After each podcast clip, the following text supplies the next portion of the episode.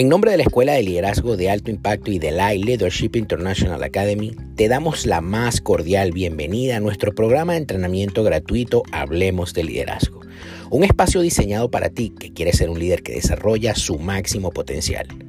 Mi nombre, Juan Carlos Calderón, presidente de la escuela, y te invito a que te sirvas una taza de café caliente y comiences a disfrutar de cada uno de los episodios que tenemos para ti en este nuestro programa. No sin antes recordarte que nos sigas en nuestras redes sociales como arroba liderazgo y que te certifiques con nosotros haciendo clic en www.liderazgoelay.org. Bienvenidos todos.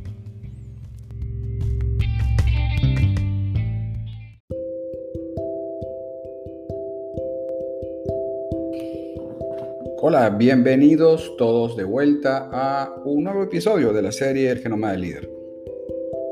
Eh, este episodio lo he denominado Tu otro yo.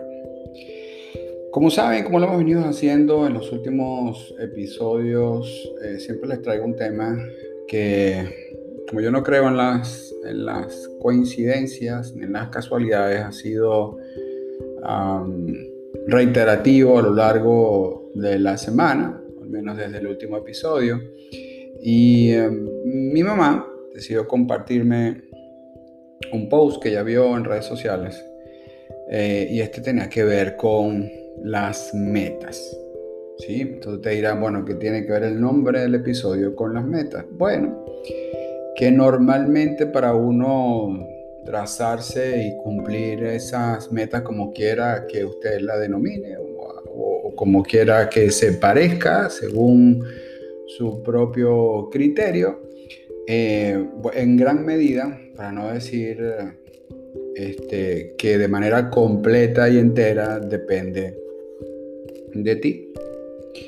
Eh, de hecho, en episodios anteriores creo que eh, hablaba de que, que, tú lo tenías todo internamente. Creo que es así, creo que el ser humano tiene potenciales ilimitados y sin embargo ese otro yo que convive con nosotros, que cohabita con nosotros, se encarga a veces de jugarnos las pasadas y eh, dependiendo de ese de ese nivel de pensamiento con el que tú te comprometas, bueno, puedes obtener un, una meta cumplida o no, básicamente.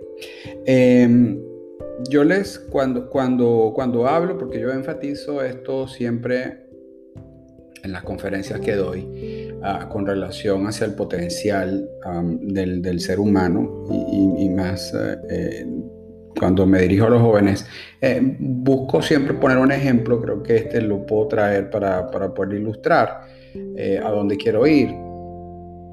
Y es que em, a mí me causó mucha, mucho asombro en el momento cuando hace muchos años llegué a conocer a, a, varios escaladores venezolanos que, eh, de Proyecto Cumbre. Em, no sé si les suene a alguno de ustedes familiar.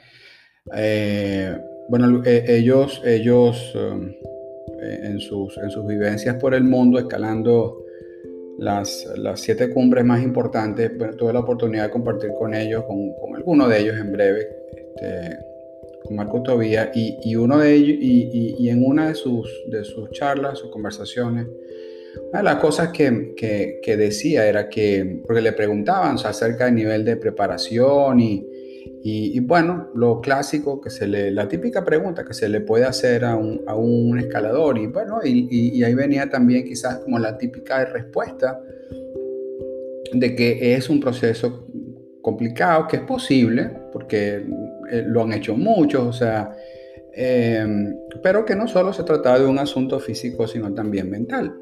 De hecho, parte de su historia, y esto, y esto es lo que a mí más me llamó la atención, en, algo hizo que ese comentario se diera en el momento y alguien le preguntó eh, acerca de los Sherpas. Eh, los Sherpas son, eh, para quienes han visto las películas o han mayormente escuchado a esos nativos eh, de la zona en, el, monte Everest. le llaman Sherpas y ellos tienen una particularidad que aquí es donde yo quiero establecer la ilustración. Ellos, eh, claro, porque cuando, cuando normalmente siempre hago esta pregunta, le, pido a alguien de la audiencia que describa uh, cómo ve eh, él a la persona que llega ah, y, y, sube el pico, o sea, que hace cumbre y todo eso. Entonces, dime con qué sube, ¿no? Este, además de muchas ganas y todo aquello, pero entonces empiezan como a describir el equipamiento, eh, bueno, el traje, y llegan al punto central de, la, de la conversación y es que tiene que ver con el oxígeno.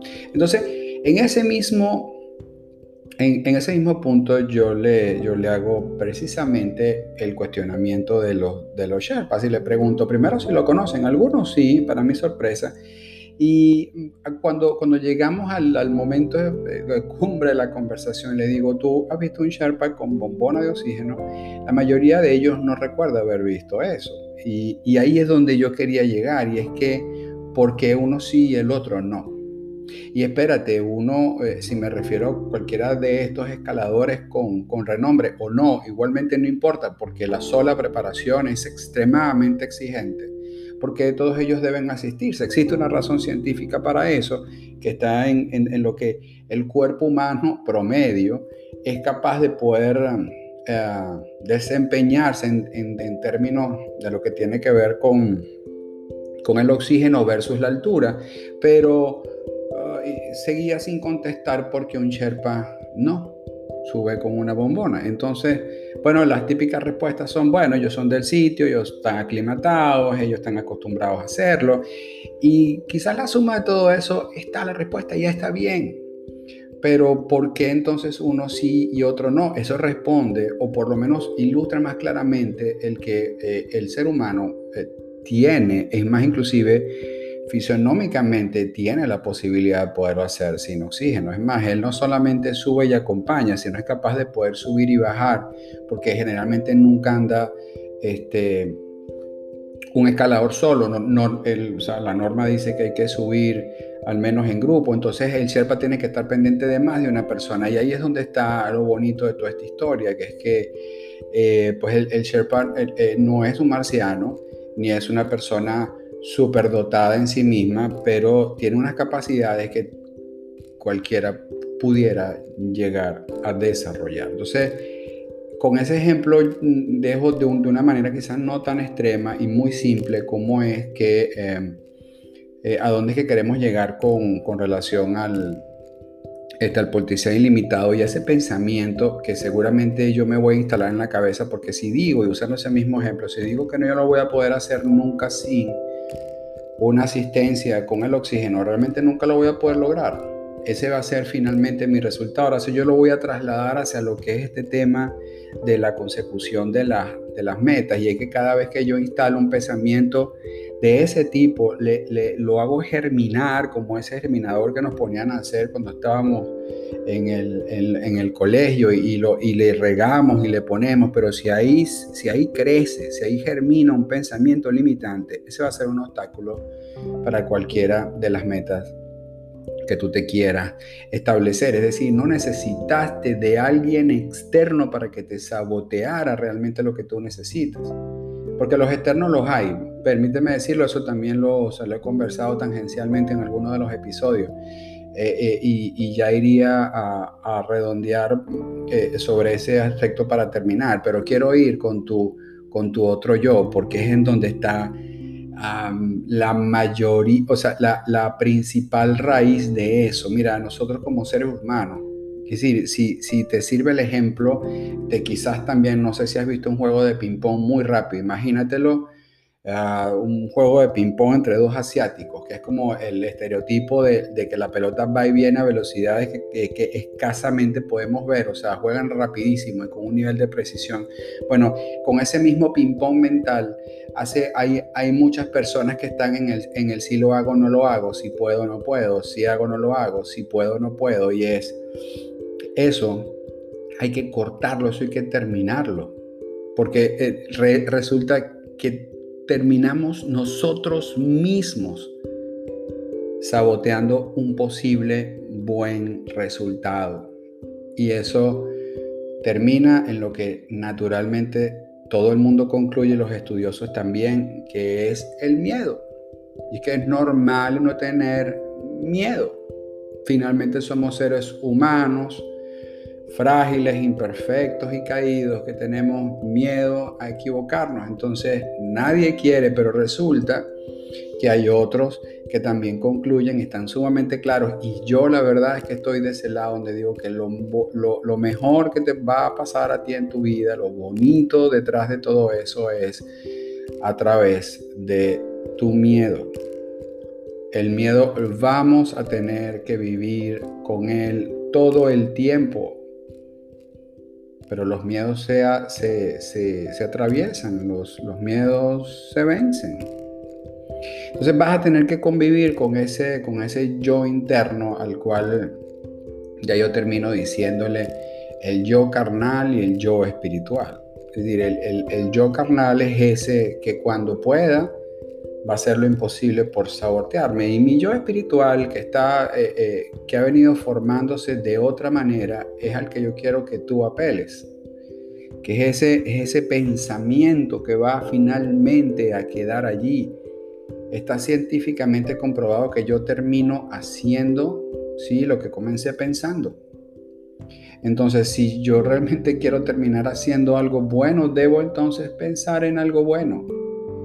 Y yo no conozco nada que termine siendo bueno que haya ah, partido con miedo. ¿Sí? Es decir, eso, eso atenta contra un buen resultado y hay muchos que dicen, bueno, y si no queda de otra, hazlo con miedo. Bien, pero el miedo, como dijo, es un asunto que se vence, y, pero, va, pero va a estar allí. Pero cuando te inclinas más la balanza hacia ese lado, efectivamente vas a tener probablemente un resultado que no sea el que tú estás buscando. Yo estoy seguro, porque todo lo tienes dentro, tú realmente lo tienes todo. Es un asunto que yo siempre me concentro en decir una y otra vez, una y otra vez. Porque unos sí y otros no, bueno, porque comenzaron a creer que realmente podían y actuaron como que realmente podían y finalmente lo terminaron haciendo. Eh, cierro, cierro porque no quería dejar por fuera este tema de que también el, entorno y también tu, tu, de hecho se llama el episodio tu entorno, es decir, lo que está fuera de ti, también es posible que atente contra las metas. No voy a redundar yo mucho de eso, más sí quiero decirte desde el fondo de mi corazón que basada en, las experiencias de, años, em, normalmente debes tener mucho cuidado porque cuanto más cerca tú, eh, eh, eh, estás de, un entorno mm, que probablemente tenga también esos paradigmas allí, ah, más probabilidades tengas tú de no hacer nada o de fracasar. ¿Por qué? Bueno, porque si van a querer explotarte el globo, van a querer decir, bueno, pero a ver, ¿y de dónde se te salió eso a ti? ¿Quién te dijo que tú puedes? Y la verdad es que tú vas a hacer lo que tú estás llamado a hacer independientemente de lo que tu entorno diga. Quizás esto sea lo más difícil que haya podido decir en el episodio y quizás allí es donde se nos va mucha eh, buena parte de nuestro tiempo, nuestro pensamiento. Entonces, ¿qué es lo que yo tengo que hacer, que estoy llamado a hacer porque no lo sé? Bueno, es, es, eso es parte de otro trabajo.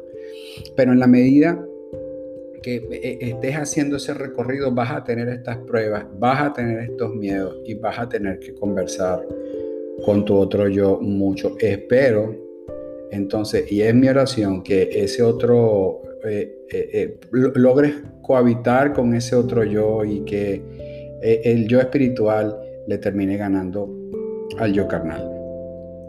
Si todavía estás hasta aquí, o oh, qué bueno, de verdad te, te, agradezco mucho, espero que esto te, te ayude, contribuya a la consecución de tus metas, espero haberte agregado valor, esa es la razón por la cual hacemos este trabajo. Y sin más, bueno, te espero en el próximo episodio del Genoma del Líder. Que estés bien, bendiciones.